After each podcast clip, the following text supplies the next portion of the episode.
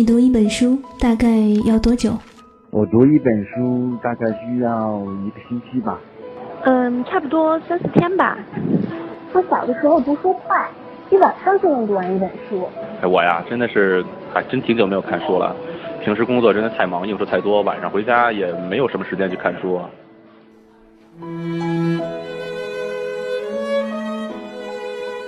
一本书到底要读多久？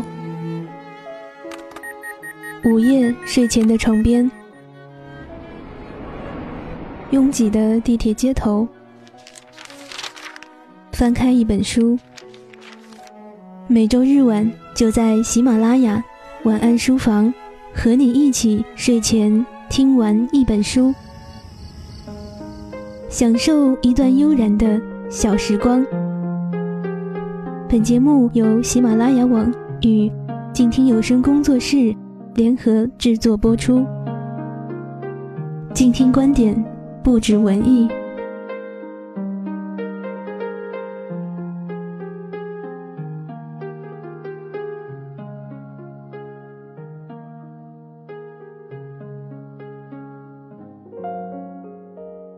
各位亲爱的朋友，大家晚上好，这里是都市夜归人每周日晚的晚安书房，和你一起。睡前听完一本书，我是主播夏言，代表今天的节目策划猫豆小样，欢迎你的收听。今天和你分享的这本书叫做《生活要有暖和光》，希望你会喜欢。接纳悲伤与苦难是生活的真实，坚守温热和希望是生活的本质。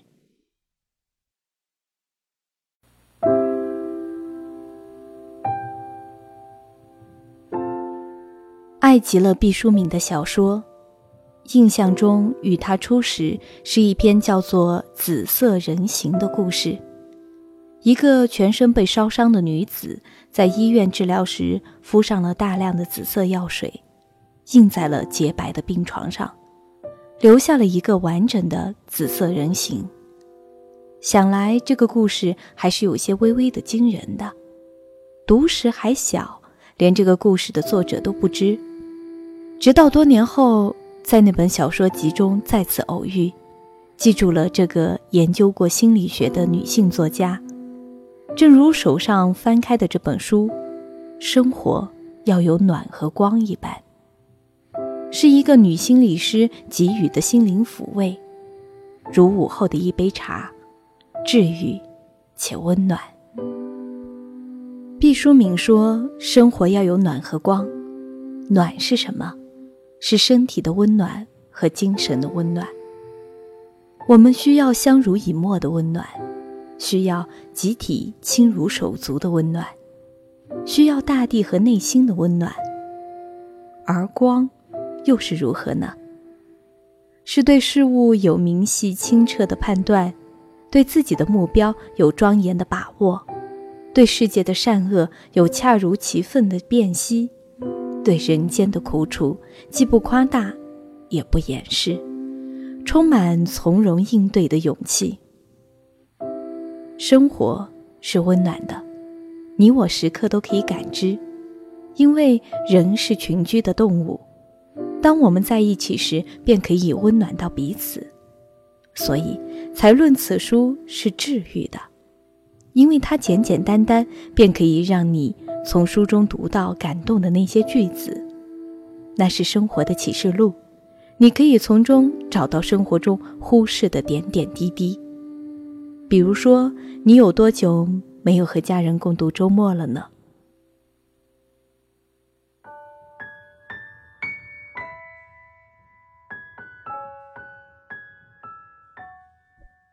每天忙碌的生活让你疲心，我们总是在抱怨。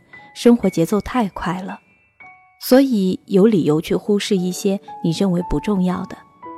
但你可知，所谓不重要的，或许是你生活的颜料。由此感悟是源自于书中的一篇随笔，拍卖你的生涯。豪宅、巨富、一张取之不尽、用之不竭的信用卡、美貌贤惠的妻子或英俊博学的丈夫，一门精湛的技艺，一个小岛，一座宏大的图书馆，和你的情人浪迹天涯，一个勤劳忠诚的仆人，三五个知心朋友。一个价值五十万美元，并每年可获得百分之二十五纯利收入的股票，名垂青史；一张免费旅游世界的机票，和家人共度周末，直言不讳的勇敢和百折不挠的真诚，你最看重哪个呢？毕淑敏的朋友参加过一场叫做“拍卖你的生涯”的讲座。老师给在座的每个人象征性的一千块钱，每个人可以用手中的积蓄购置上述列出的各种可能性。一番激烈的竞价之后，唯有三项无人选择，那就是名垂青史、和家人共度周末、直言不讳的勇气和百折不挠的真诚。看完结果。顿时也让我沉默。若换做我，可能也不会将此三项纳入首选。但是此时，我却有极度的渴望，能和家人在一起度过一个快乐而又轻松的周末，因为家人才是最重要的。可是所有人却未把这个重要性放在心上。毕淑敏就是以这样细微的小事告诉你。什么才是生命中最重要的？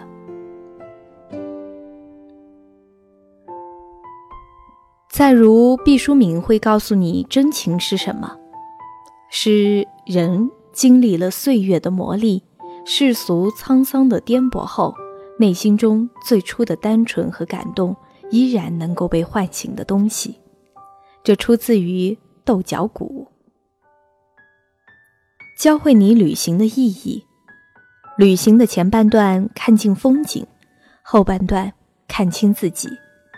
这是机场悬红当中的文字片段，让你审视内心的世界。有多少人坐在不足十平方的空间里，看着书里九万五千公里的绚丽？又有多少人拥有一颗比九万五千公里还辽阔的心？却坐在不足一平米的椅子上，这是地铁客的风格里的文字，让你知道什么该说与不该说。有些事永远不要让人知道，有些话永远不要与人说，那是属于你内心最真实的东西。他们或喜，或忧，或悲，是你一生最神秘的陪伴。选自于《你永远不要说》这本书，教会你扪心自问，了解活着的意义是什么，写下你生命中最宝贵的五样东西，然后一一去掉，留下最后一样。你有没有问过自己，你生命中最重要的东西是什么？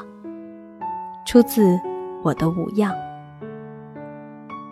就是在这一篇篇看似轻易的随笔里，我审视着自己，感受着自己的内心，叩问着自己想要的是什么。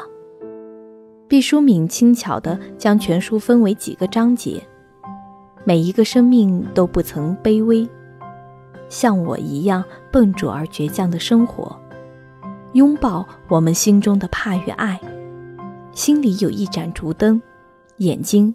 永远热泪盈眶，在世界中呼唤爱，并在每个故事上精心的配上一句句暖心的话语，皆与生活有关。慢慢读来，足以打动你，不禁暗自一笑。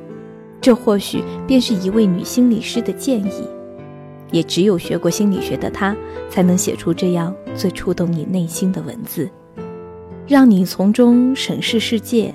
也审视自己，重新体会生活是什么。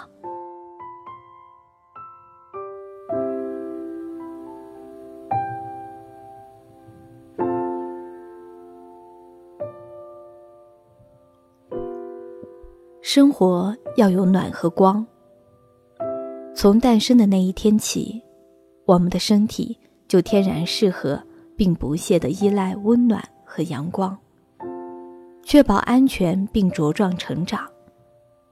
从诞生的那一天起，我们的内心就需要有持续不断的温爱和希望灌注，应对现实冰凉，并活得晴朗。我们的生命降生之处是在温和的母亲身体中。小到微茫的胚芽，就在这温暖的宫殿中，竭尽所能地吸收养分，渐渐膨胀起来。可以说，我们所有的身体机能，从诞生的那一分钟，就天然适合并不懈地依赖温暖。当我们脱离了母体之后，也一直殚精竭虑地试图维持身体的这种温度。可以说，一生都在为这种温暖而不懈奋斗，直到死亡降临的那一天，我们才像停驶了的发动机，慢慢清凉下来，直到与空气和大地的温度融为一体。所以，生命是和温暖息息相关的。我们的体温基本上是摄氏三十七摄氏度，说起来不算多么高的台阶，但除了热带。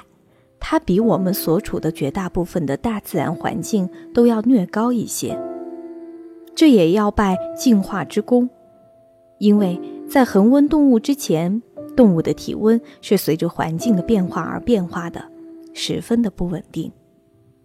我曾到过距离最近的陆地也有一千公里之遥的一个小岛，就是达尔文发现进化论奥妙的南美洲加拉帕戈斯群岛。在那里见到一种奇形怪状的动物——海鬣蜥，它们简直就是远古恐龙的缩小版。虽然极端温顺，对人完全没有攻击性，但目睹它们成群结队地趴在黝黑的火山岩上晒太阳，还是有一种不寒而栗的恐惧感。当地导游说，海鬣蜥曾经被评为世界上最丑陋的动物。我说他为什么长得这样变态呢？当地人说，因为他和我们不属于同一个世纪，他们来自遥远的白垩纪。我说，生命可真够强大的，恐龙都死了，他们还活着。导游长叹了一口气说：“白鬣蜥其实很可怜的。”它们时时都可能由于温度而死亡，有的时候我们甚至会说海鬣蜥是会自杀的动物。我说，此话怎讲？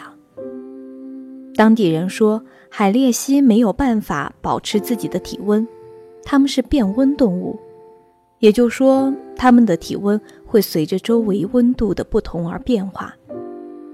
他们要潜入加拉帕戈斯冰凉的洋流中去寻找自己的口粮——黑海藻。每次在海中最长时间不能超过十分钟。如果过了这个时间界限，他们的体温就会随着海水温度不断下降，直到危险的境地。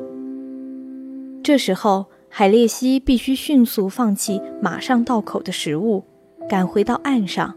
爬到礁石上去晒太阳，靠着阳光曝晒，有时需要长达几个小时，海鬣蜥才能慢慢暖和起来。如果它们在觅食的过程中下潜太深，来不及回到岛礁上，就会在深海中冻僵，再也回不到太阳之下。所以，海鬣蜥是十分脆弱的生灵，它的天敌就会掌握海鬣蜥的弱点。耐心地等在岸上，准备伺机大餐一顿。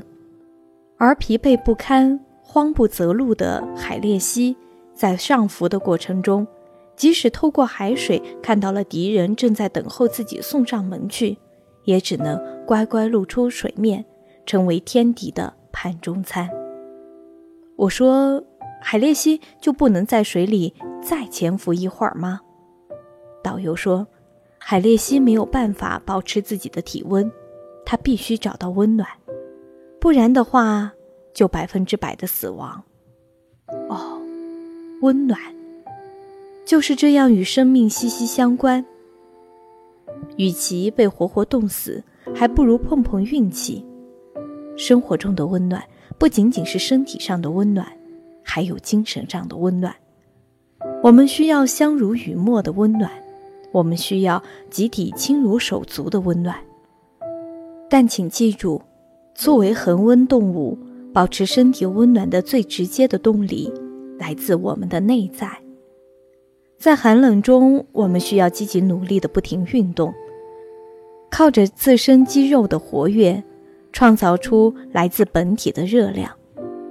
我们不能像海鬣蜥一样，如果没有了外界的输入，就只能坐以待毙。生命的能量来源要向内寻找，温暖必须靠自己主动创造。再说说光吧，圣典中说光是伟人赠予的，但我坚信。那些在亿万光年之外兀自发着光的星球，来自于宇宙间的大爆炸。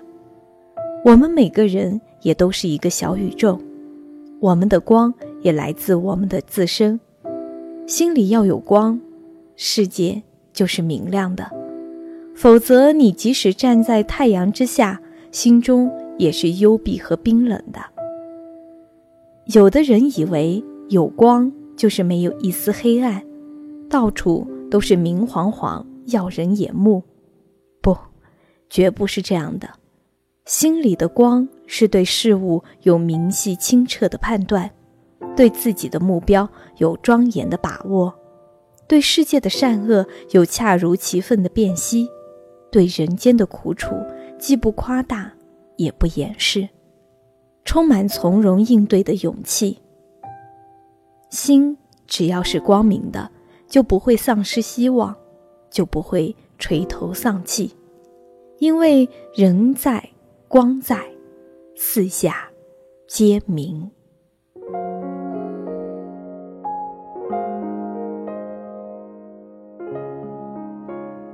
生活要有暖和光，这样我们便不会寂寞，这样我们便可以永远温暖。有人说，冬天是一个不适合分手的季节，因为天太寒冷，需要我们去牵手温暖此刻。此刻便又是冬天了，在这个冬季，温暖我的便是这本书。这本书里的暖和光，这本书里教会我的生活。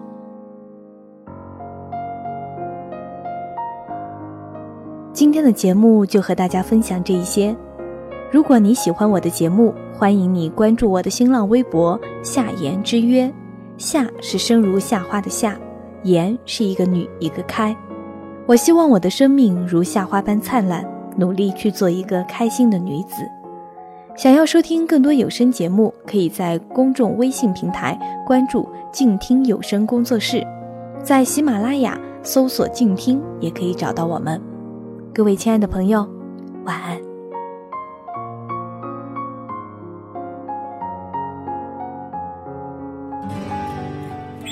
远方自由的雪山，我们要走多远？在沸腾的世界中，哪里有长满苔藓的清泉？在已是枯荣的树下，你是否看过日落时金黄色的海？漫天飞雪的时刻。你愿意和谁围坐在炉边，谈谈心事，聊聊天？公众账号搜索“静听有声工作室”，很期待在那里和你相遇。